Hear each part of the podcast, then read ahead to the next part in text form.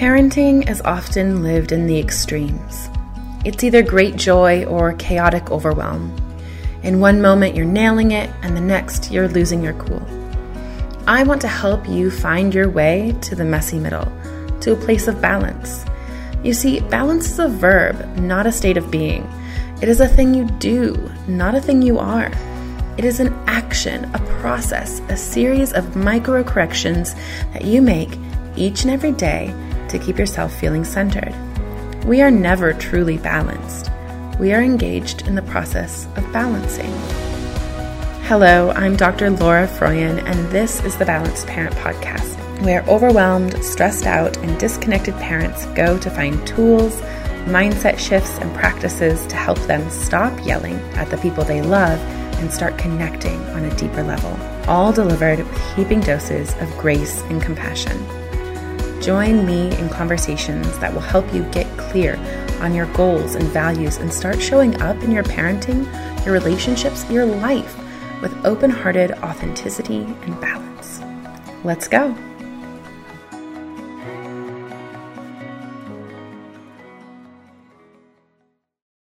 My dears, this is Laura, and I have a really special episode of The Balanced Parent for you this week.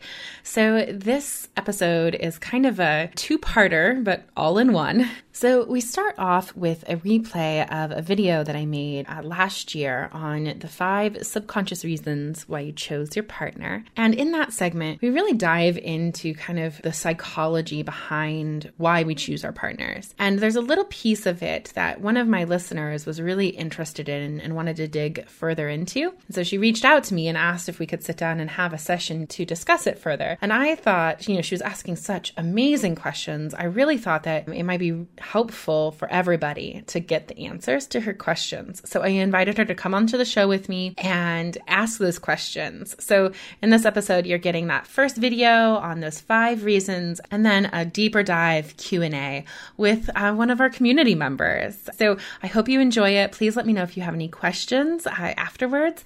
I love hearing from you. I love getting your emails. I love getting your messages on social media. And so if you do have any questions or if this resonated with you, or if it was helpful for you, please reach out. I would love to hear from you. And if you're looking for a way to feel more connected and in alignment with your partner, I do have some resources for couples. I have both my Partners in Parenting workbook that's free to download. I have a course by the same name that helps you get aligned in your parenting. And then I also have just a fun game that the two of you can play that can help deepen your connection um, called Random Acts of Connection. It's a little bit of a silly game that I used to play with my couples clients when I was still a couples therapist. So you can check those resources out on my website or here in the show notes. All right, here we go. Let's dive into this episode. Enjoy. So, today I wanted to talk to you about five subconscious reasons we choose our partners. Early in my relationship with my husband, you know, in that kind of those early honeymoon, super romantic stages of love, I remember telling him that I felt like we fit together like a puzzle piece, where parts that were hurting and missing in me were so well complicated and healed by the parts that were hurting and missing in him. And that we're together, we could do anything, that we complete needed each other. And it really felt that way. In those early days of love, we're kind of blind to all of the bad things about our partners, all of the things that annoy us and, you know, it might get under our skin. We tend to really overlook them, any negative traits, or even any negative traits about the relationship. And those early stages of love are really good at kind of making us unaware of maybe some of the harder things that are coming up in our future. That early stage, the romantic stage of love or the honeymoon stage of love fades. And we all know that that's true. And it's supposed to fade. It's, we can't maintain that type of intense romantic kind of feeling over time. It just is impossible. It's too much. And so as we got deeper and deeper into our relationship, all of those pieces where we kind of fit so perfectly together,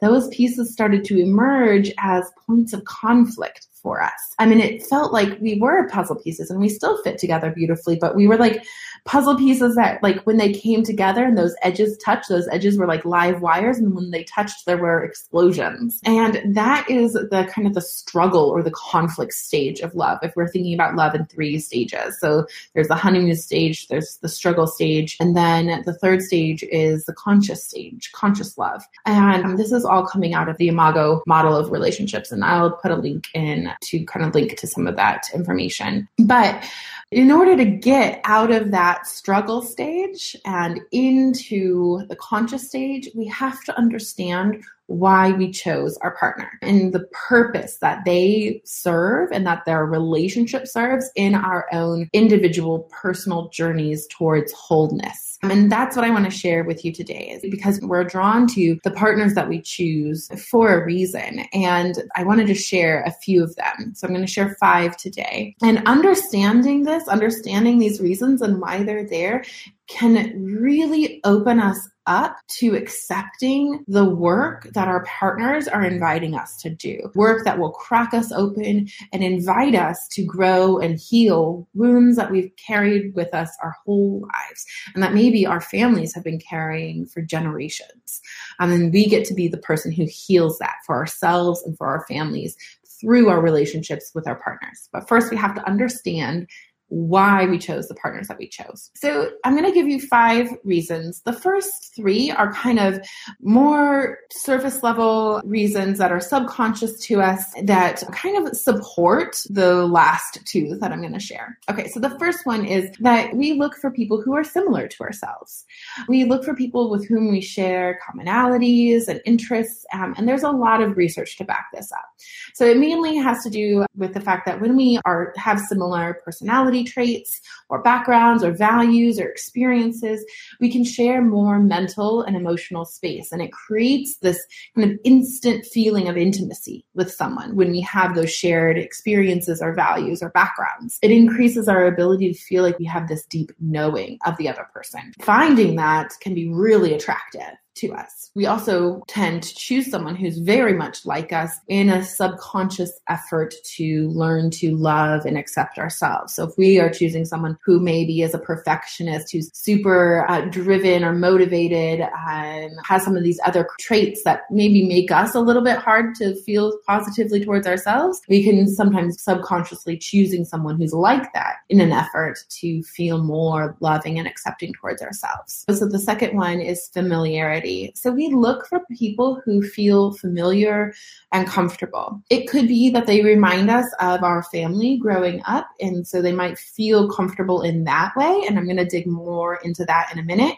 But it also could be simply that we are around them more, and exposure and kind of time spent together is a big predictor of whether or not a couple is going to get together. The more exposure we have to the person, the higher chances are that we will grow to like, accept, and eventually fall in love with them. And this is why so many relationships bloom during things like at work, at the office, in college courses. Uh, like maybe if you had the same major as someone and you see them in a few different courses over the course or of your college career, or maybe in a shared experience, like if you're both in a play together as an extracurricular and you spend that time together and it kind of works together with the similarity in the office, same company for a reason, If you're in the same courses for a reason, you're doing the same activity for a reason. The similarity and familiarity often work a lot together. The third one is that there's often physical attraction as its very ground, basic human level or animal level is also important. This is often sometimes nebulous and differs from person to person and is really informed by culture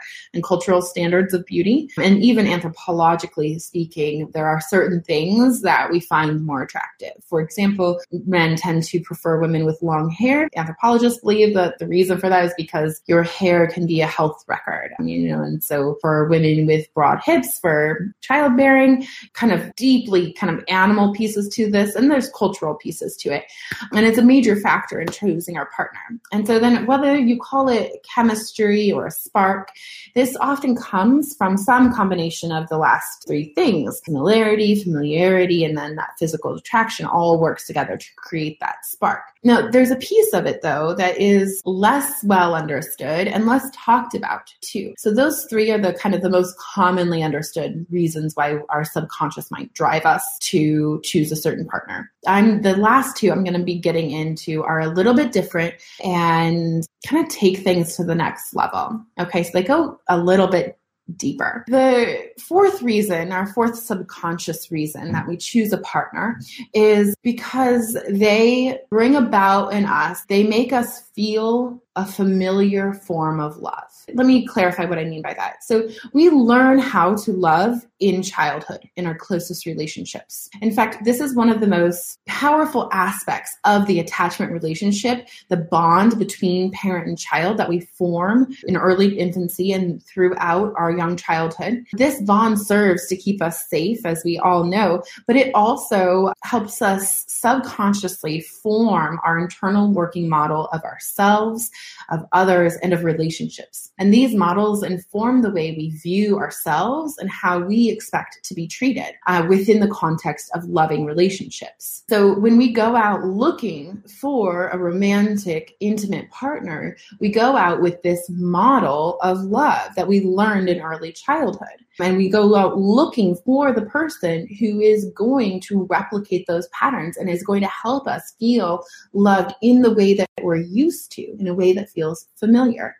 So, unfortunately, for most of us, while our parents were doing the very best that they could, they often have their own wounds that they pass down to us. And those wounds mean that the love we learn to expect and co regulate within in childhood likely wasn't built completely out of generosity or compassion or kindness or consciousness. And so we likely came away from childhood with some sense of not being good enough or lovable enough which means that when we go out looking for an intimate partner, we are subconsciously looking for someone who elicits within us that same not good enough, unlovableness, that unworthiness, whatever wound we're carrying. We go out looking for a partner who will bring that out in us. Now, we don't feel that in those early stages of love. We talked about the honeymoon stage. We don't feel that at all. We don't start to feel that until we're in that struggle phase. And it is the act of reconciling those feelings that brings us into the conscious stage of a relationship. I learned about imago therapy when I was a graduate student getting my PhD in couple and family therapy, but I didn't have the chance to learn from someone who was an expert and I didn't have the chance to experience it personally. And so my husband is so wonderful. He is so willing to do experiments with me and to like engage in learning with me so I can better serve the folks that I work with and so we can grow too. Um, so we've been working with an Imago therapist and I've been learning this firsthand within my own relationship and it's so exciting. I wanted to share it with you. So the fifth subconscious reason we choose the partners we choose. We go out and we look for the people who are uniquely suited to partner with us in mutual healing. So we go out looking for the person who's going to elicit this feeling of unworthiness, who feels familiar in terms of the love that we came to expect growing up. And we go out and we find this person with the subconscious knowledge that they are going to be perfectly suited to elicit that feeling and allow it to be healed. And that is something that's mind blowing and powerful. And I want you to really think about like what that could mean for your relationship with your intimate partner, your romantic partner, the person that you chose. So if that is true, that we went out seeking the person, you know, subconsciously, the person who's perfectly suited to bring us to our highest self, to heal those wounds that we carry with us in childhood, what would that mean for you? What could it mean to like do that and partner with your partner? And it's not like they're going to magically heal you and you're not going to magically heal them, but you're going to create a scenario of an attachment relationship that provides a secure context for that healing to happen. You're going to have to do some change. You're going to have to do some work. You're going to have to recognize when you're having childlike responses to kind of what your partner is bringing out in you, when that's harkening back to when you were a hurting child, and then choose conscious adult responses. And in doing that, you will heal. You'll heal those wounds, those fears of being unworthy or unlovable. In my case, the fear of being too much or too emotional or too sensitive. And so, like in my case, that's my deepest fear that I'm too much and too sensitive. And I beautifully and wisely subconsciously chose to partner with a person who is afraid of emotions, afraid of getting too deep, afraid of getting too close, and throws up a wall when too much emotion is coming at him.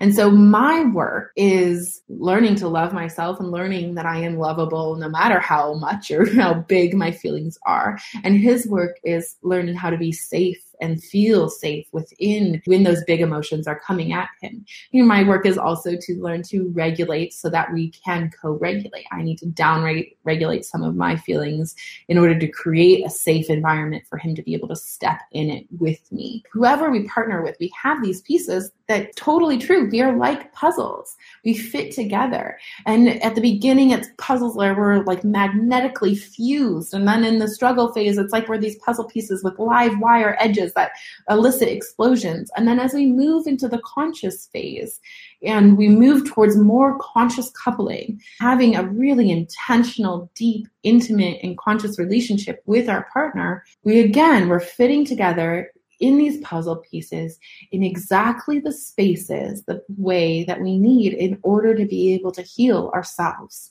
and in order to create the context for healing of each other. Healing happens within attachment relationship. If we're looking to heal ourselves, having a partner to engage in that process with, the growth is can be so much faster and so much more powerful. So those were the five reasons that we choose our partner, the subconscious reasons that we choose our partner. I'm just going to say them real fast in case somebody's hopping on. So there's similarity, familiarity, physical attraction, how we learn to love, the model of love that we learned in childhood. And the fifth reason, the most powerful, mind blowing reason, is that we subconsciously choose the partner who is uniquely suited to partner with us in healing. Okay, so I have a question. She says, What if your spouse doesn't feel that they have anything they need to heal? This all sounds so complicated, and my husband also puts up the wall. You're not alone. So, most men in our culture um, and in cultures across the world are not taught how to handle their feelings or the feelings of others when they're coming at them.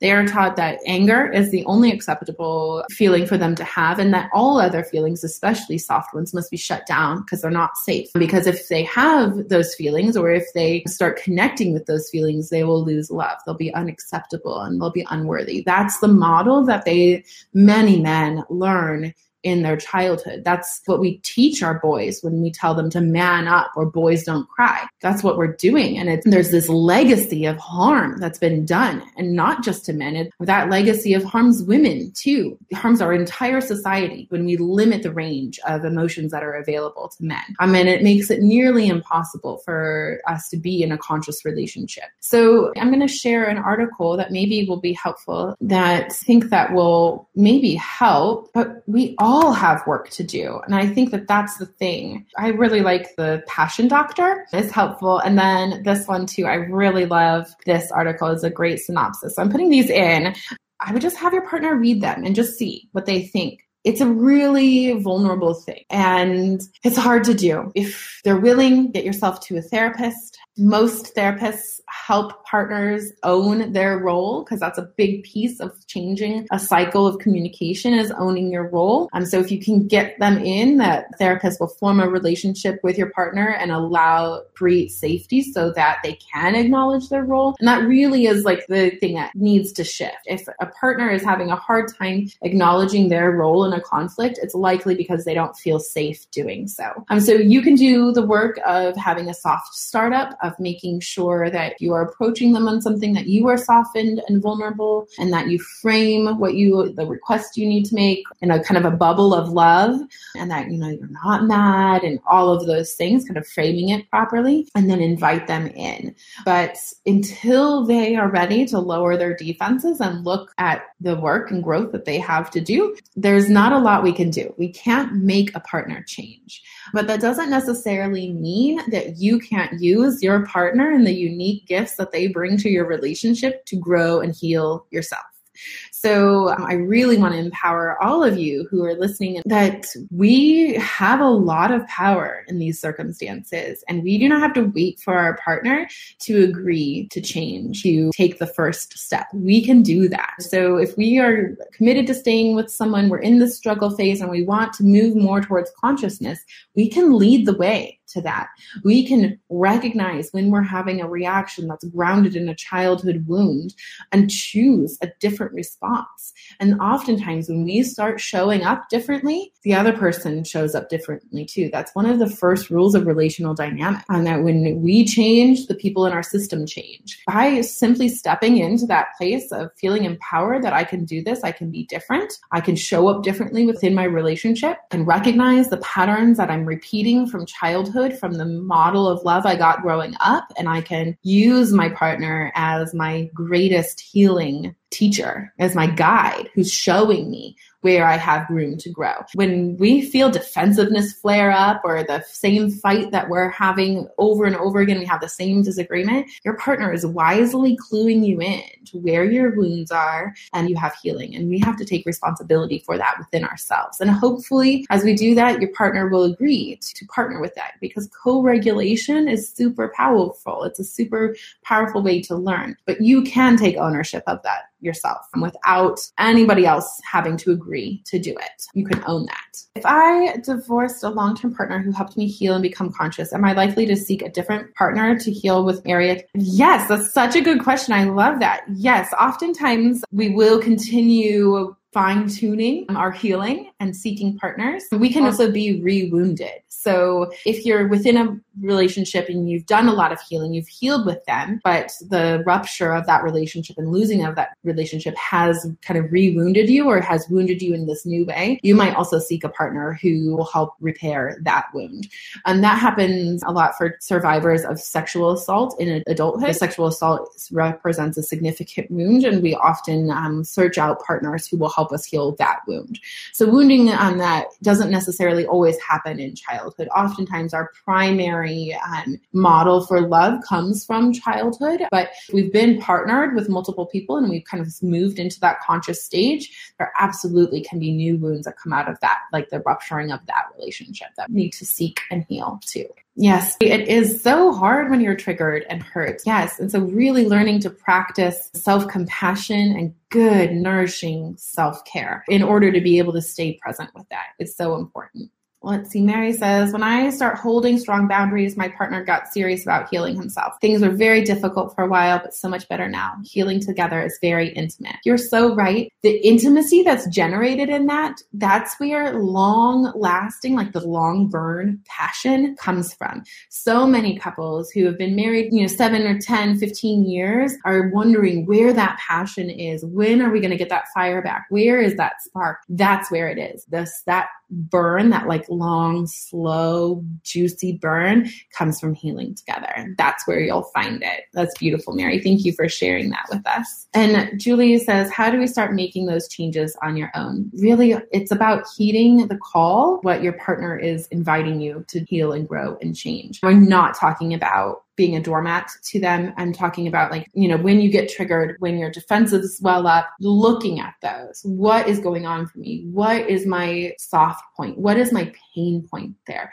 What is the deep insecurity I have? What is the truth that I think about myself? What is my deepest fear about myself and my lovability? And how is my partner bringing that out in me? And how can I soothe that on my own? How can I know deep down that I am lovable and worthy of love and gentle treatment and compassion by the simple virtue of my humanity?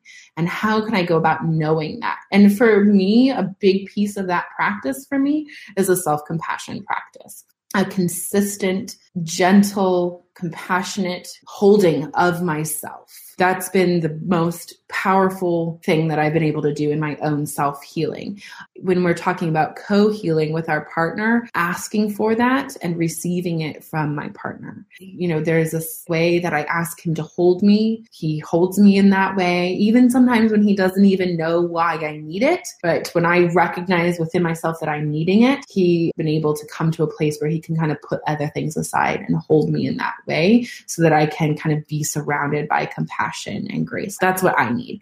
But figuring that out for yourself is the first place to start. And so I think we're going to wrap up now, but I really loved getting to talk with you about this topic. And I think I'm going to talk more about it. I love this. And if you have questions and other things you'd like me to talk about or speak to, please never hesitate to send me a message and I will definitely add that to my roster or, you know, because that's this is all about. I'm really looking to serve you. So if there's things you want me to speak to, please let me know. Okay. And you guys have a wonderful day. Mm-hmm. Hold yourselves gently and your partner gently mm-hmm. and heed the call towards healing. Don't just focus on healing your relationship, heal yourself in the process. And this beautiful thing when you are manage to do that together. So send that out to you and I'm going to send you out into the world to go do that for yourselves and for each other.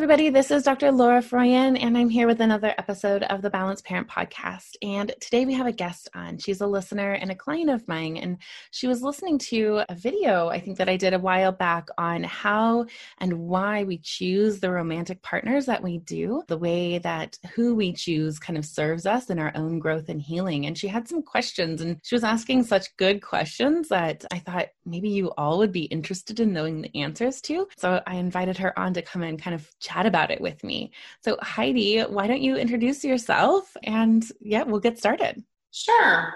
My name is Heidi, and I've known Laura uh, for a couple years now. And I've listened to her podcast, and I follow her through the University of Wisconsin Madison. And a few different occasions, she's made some references to imago theory and some of the unconscious reasons we choose our partners. And I was interested in what she had to say about that and interested in her deepening that conversation. So, Laura, can I just start with a general question? Why do we choose the partners we choose? Yeah, so it's interesting. I think we have our conscious reasons why we choose them, the things that, like, when they ask us, you know, why did they pick us, um, that we would say out loud, or if we're talking to our kids, you know, that we would be able to pick up on and really kind of articulate well. But there's these unconscious reasons too. And very often they are partners there are echoes of the important relationships that we witnessed growing up and experienced growing up that our partners kind of hold a mirror to or shine a light on. There are ways that they remind us of what's comfortable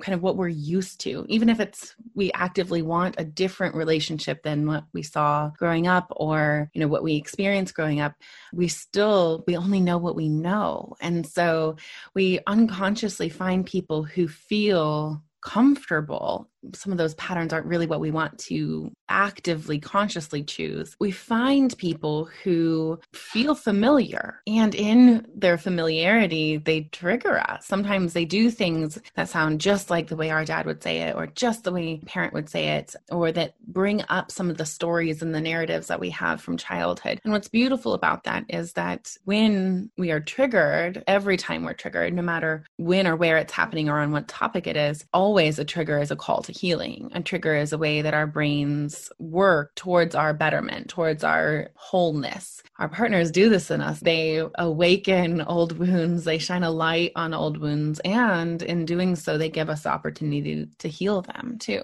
So they're offering kind of like a map that you can, this little signpost that you can go back to and reflect on childhood wounds and how those relationships may be affecting your adult relationships. Yeah, I mean, and we know that's true, right? So when we're young kids, the relationship that we have with our parents and the relationship that we witness between our parents, if we are growing up in a family that mm-hmm. has multiple caregivers, those provide the information, the map that we mm. build for how we think relationships work. These are called internal working models, and kids are building them all the time and draw conclusions about our worth based on them. We draw conclusions about love based on them. So if we see conditional love happening between our parents, for example, and we experience conditional love from our parents towards us, then we start to think things like certain behaviors mean that people don't love us. Like one of the classic ones that I have internal working model, a story, a map in my head is that when somebody loves you, they pay attention to the things that you pay attention to. They care about the things you care about. And if you tell them that you care about something, then they disregard it. That means that they don't care about you. So, just as an example, my, you know, I care about where things go in our kitchen, like where a spatula goes, where the spoons go. I kind of care about how things are organized because it makes my life easier to find, be able to find them. And when my husband puts things away in the wrong spot, it makes like that the story I start telling myself about that is that he doesn't care about me. If he cared about me, he'd know where they went. I make a spatula mean something about my relationship that it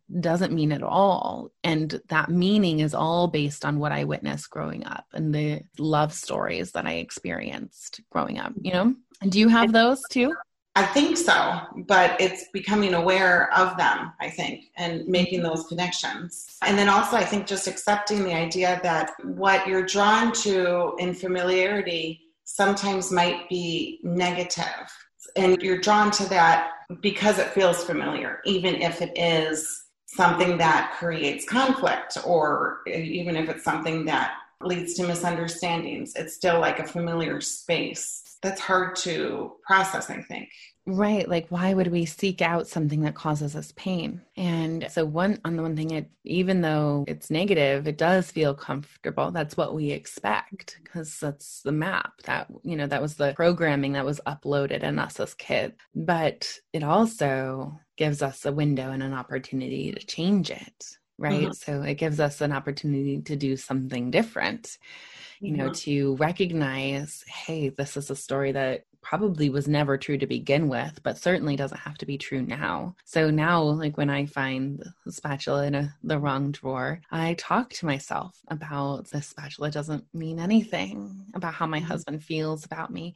Spatula being in this drawer represents that he was taking care of the house and taking care of our family, and it's put away, you know, and focusing on that piece of it, that effort of it, that really is at the heart of his, you know, what he wants to convey when he is putting away the dishes, you know, that he's taking care of our home and our family. And that is an act of love, whether or not the spatula makes it into the right drawer, you know?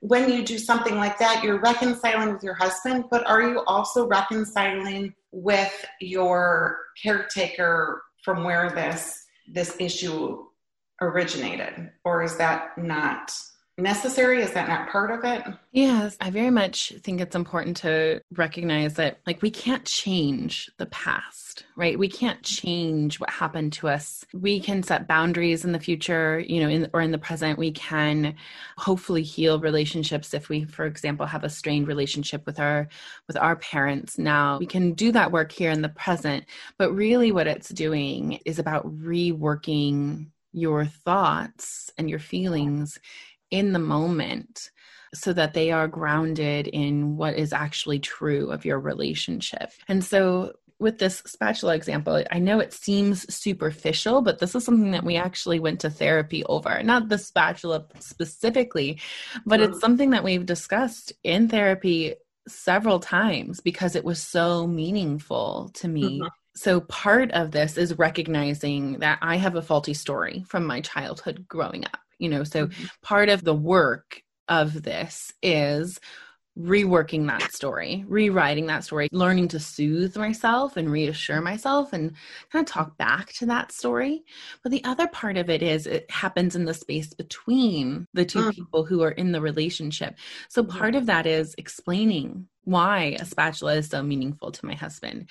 I'm mm-hmm. helping him see the deep hurt and fear that underline it. That I witnessed growing up my mom do so much and very rarely have my dad respect what she'd done. You know, it was very important to her that the house was tidy and he would kind of come in and just like push out, like put everything everywhere and disregard that and witnessing that. And so explaining that story to him and actively asking him, making a change request is what in imago therapy that it's called, where you are talking about the story, you're letting them know the story, then validate this. So when I put the spatula in the wrong drawer, it really makes you question, you know, whether I love you. And that makes complete sense. That reminds you of what it was like in your house growing up. And it, I mean, and it just makes complete sense that that you would be worried about that.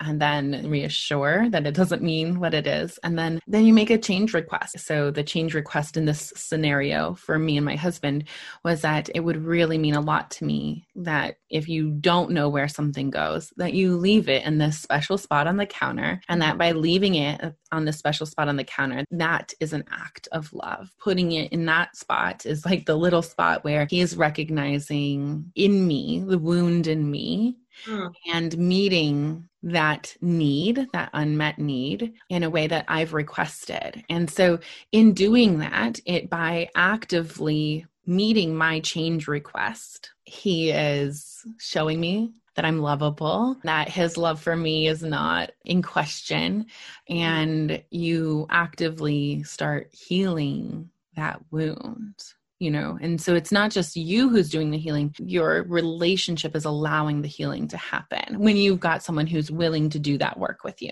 you know so who's mm-hmm. willing to hear your stories witness them validate them and then make those changes do their best effort to make those changes those change requests. And then you swap roles too. So it's not just this is never just one sided right? So we might choose the partners who awaken enough alert us to old wounds and old stories that need healing and retelling, but they have them too. We're awakening in them at the same time. And so there's this back and forth, this mutual willingness to create a space where healing can happen. Yeah, it sounds like it requires a lot of vulnerability too. A safe space where you can open up and, and tell a story like you did. And it sounds to me like a very far away from what many couples do in situations like that, which would be like criticize each other and blame each other. This is a totally different way to go at a conflict.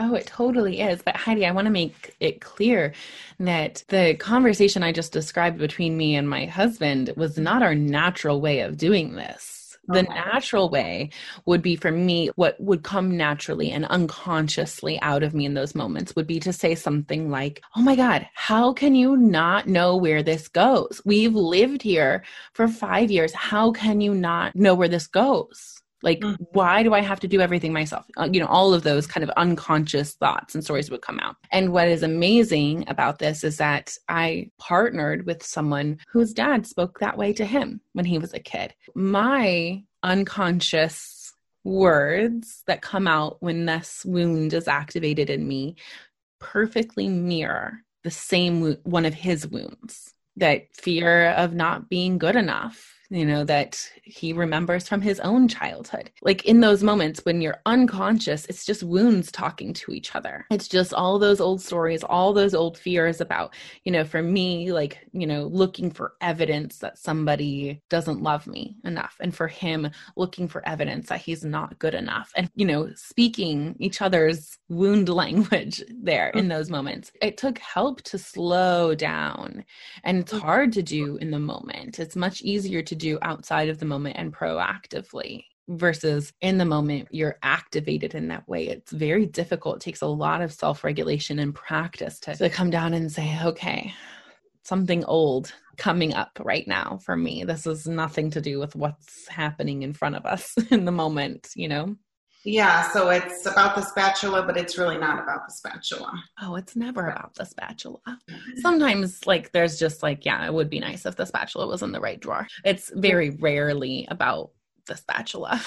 and okay. I think every couple has their own spatula, you know, whether it, there's a million different ways every couple has their own spatulas. And I mean, this is something too that research shows that every successful couple has a few things that they are going to consistently disagree on their entire relationship. And it's the way they have those disagreements, not whether or not that disagreement ever gets resolved, because we all have perpetual problems that we will disagree on in relationships. Mm-hmm. But the way we disagree about it, that's what makes the difference. And what some theories of couples therapy tell you is that by actively choosing new ways to handle those disagreements, you can actually heal deeply ingrained attachment wounds with each other. And that doesn't take like one conversation, a process uh, over a long period of time. Like if you're lucky, it is a process over a long period of time. So in imago theory, there's three stages of a relationship, and most couples never make it out of the second stage. So there's this first stage where it's super passionate, you're kind of willing to forgive everything, you just lit up and vibrant. And then in the second stage, you're coming to realize like, oh, there's all of this stuff under the surface that, that we fit together like a puzzle piece and we perfectly trigger each other that my triggers are built to trigger his triggers you know? And many couples don't make it out of that stage. They either stagnate there and just decide you know just kind of stay distant and not connected and don't do the work or they separate and the relationship ends and they repeat the process again. This is why until you do your own internal work no matter who you get into a relationship with, most of the time you're going to end up with a very similar person because we're called to the people who wake up in us the parts that need to be healed. We're drawn to them for our higher good, for our own healing. We are we're called to them and until you're ready to do that work, you're going to keep finding the same person over and over again. So you'll repeat a pattern again it feels familiar it feels comfortable even if it doesn't feel good. It yeah. feels predictable. We mm-hmm. we know what to expect. We know what's going to come up you know and it's hard work. Healing can be hard but it's also good especially if you have a partner who's willing to do it with you.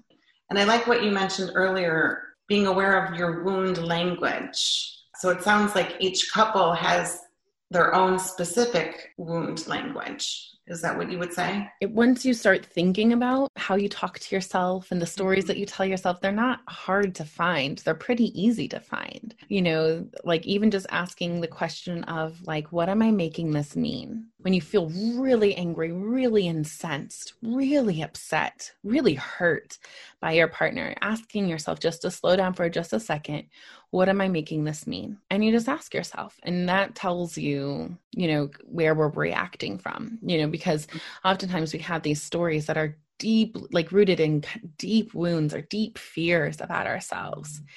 And our partners do too. Just the other day, my husband and I were having, I mean, it wasn't really a disagreement. I, I said something to him and I had attempted a kind of a like funny, soft startup, you know, to have a like, because uh, there was something I wanted to get I don't know, I wanted to have a conversation about. And I went for a little bit of levity, but like it totally flopped. My soft startup did not go well for him. And I could see the defensiveness bristle in him. I just said, I can see that I hurt you somehow. I can see that you're defensive. And I'm wondering, you know, what that meant to you, what I said you know what did it what i say said mean to you? And he was able to just go to the story of you know you think i'm not a good husband i'm failing you. And when you say it out loud like of course we get defensive when we have when we are we realize that we're talking to those deep fears like the fear of failing the person you love most of not being good at one of your core identity pieces, getting it right, not being lovable, of being unworthy of someone's love. These are the deep fears that are talking, and it makes sense then that we would be mm-hmm. defensive and push back against those things. Those are big, you know? So you empathize with where he's coming from. And the thing is, so like in our pattern, because of my skills as a therapist, it's always tricky because then I go with him and then we all, he's feeling better. We never actually got to talk about what I wanted to talk about, you know? And so I have to be really good at holding that boundary of like, okay, now it's my turn because I have emotional needs just like he does. And just because I'm well versed in how to handle them doesn't mean that I don't need the support from. That's the very important piece of it too to make sure that both childhood wounds and both partners are asking questions, remaining curious about the other. Oh, I love that you brought up curiosity. The curiosity piece I'm starting to really think is so much more important than people realize how important it is to just be genuinely curious about your partner. It's hard to get into curiosity when you're feeling criticized or you are feeling defensive and where you have to protect yourself. It's hard to shift into curiosity, but once you do, it opens up a conversation. It makes people feel really safe to be vulnerable. Again, like you said before, the vulnerability piece of it, you have to be willing to be mm-hmm. vulnerable with each other you know mm-hmm. and sometimes like you don't have to do this alone either it's okay to need support to need someone to hold the space for you to encourage you to do this work my husband and I go to a therapist for that because it's too hard sometimes to do do it on your own. Like to hold this vulnerable space is a lot, especially when you've got two wounded people trying to talk to each other, you know?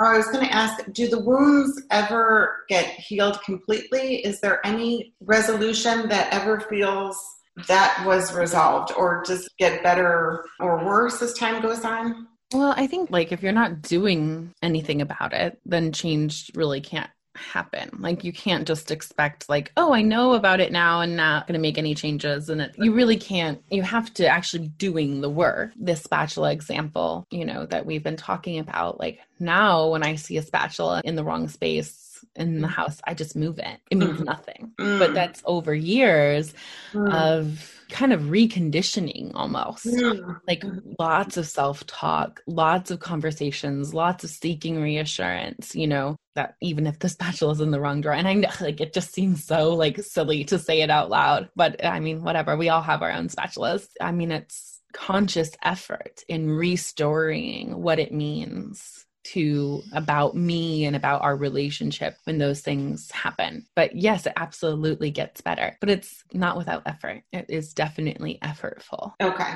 So there's an awareness is kind of the first piece and then the doing something about it, addressing it. Yeah, and it's I mean it's a cycle. So there's like awareness, coming to understand the story, communicating the story to your partner, having it be heard and validated and understood by mm-hmm. them mm-hmm. making a change request too mm-hmm. where you are asking for them to do something a little bit differently kind of as a gift to you as a part of your own healing process so like i'm going to reassure myself that you putting the spatula in the wrong spot doesn't mean anything about how you feel about me, but you're mm-hmm. also going to put it on this place of the counter so that I can put everything away, you know, like where mm-hmm. I want it to go if you don't know where it goes. You know, so those change requests are important. And then over time, the consistent meeting of needs is what changes it, right? So if we think mm-hmm. about this from an attachment perspective, children build secure attachment bonds with their caregivers when their caregivers are sensitively attuned to them and are consistently responsive to their needs. You can be well attached and securely attached to a caregiver if they are, you know, if they miss some things. We don't have to be perfect. They do need consistency. You know, we do need to be able to consistently rely on our needs being met. And so then when it comes time to change an attachment based pattern, which is what these all are, are they're all patterns that are grounded in the attachment bonds, the attachment style that we have that we built in childhood, then we need similar consistency consistently re kind of meet like meeting of that need of having a partner who's sensitively attuned to our needs and is responsive to our needs. And doing that over and over again that's how thought patterns are repatterned is through mm-hmm. consistency in that way. I don't know if that makes sense yeah, that's just making me think about the idea of changing and when partners ask their partner to change, but your reframe is can you change as a gift to me to help meet my unresolved needs from childhood? Yeah. That sounds totally, totally different. Absolutely. So changing as a gift, but it's also mutual. So, mm-hmm. like we talked about before, that my kind of unconscious reactive mode in this moment also triggered him. He also makes a change request like about this interaction because it's awakening a wound in him too mm. he made a change request about how i bring like the tone of voice my posturing the words i use when i bring those things up and i make that change as a gift to him and in making us the two of us making that change together we work together to heal our own wounds Mm-hmm. Right. So we are both making the change request. So before, when it's unrecognized, when it's unconscious, we are engaged in a pattern that is confirming wounds and worries mm-hmm. and fears about us. And so when we make these change requests, we are actively subverting those, like our behavior towards each other is confirming each other's narrative and in the process doing the healing. So we do this together. Like this is not something you can separate from your part. I mean, you can do some of this work yourself, but it is far better and far faster to do it with your partner. To, because again, like this change is happening within the context of an attachment relationship. And if we're talking about attachment based wounds, then the very best place to heal those wounds is in an attachment relationship. Yeah, that makes sense paints a whole new picture of what conflict means and what being triggered means mm-hmm. and what having an argument with your partner means. It's you're saying this is an opportunity to discover more about yourself and to reconnect with your partner in a different and deeper way. Absolutely. That's how all conflict is an opportunity to connect and deepen a relationship, deepen understanding. It's all conflict is an opportunity to be more compassionate and empathetic with the people that we love. All conflict is. And if we can shift to seeing that way, we bring an energy, kind of an, a, tone to it that's so different. So when my husband and I find a place where we are puzzle pieces together, like we, you know, it's funny when we were first dating, we felt like we were perfect complements to each other, and we described our, each other as that we were puzzle pieces. You know, that we fit together, like the things that I was good at, you know, and the things that he was good at, like we just fit so perfectly together. And like as things got harder, and we kind of came out of that first stage, and we're in the second stage, we realized like, oh, the things that are triggering in you are also triggering in me, and like we again again we fit together in this beautiful perfect puzzle piece way and there was resistance to that like why can't like why can't it be easier why can't it be like it was before and it can be mm-hmm. on the mm-hmm. other side of the work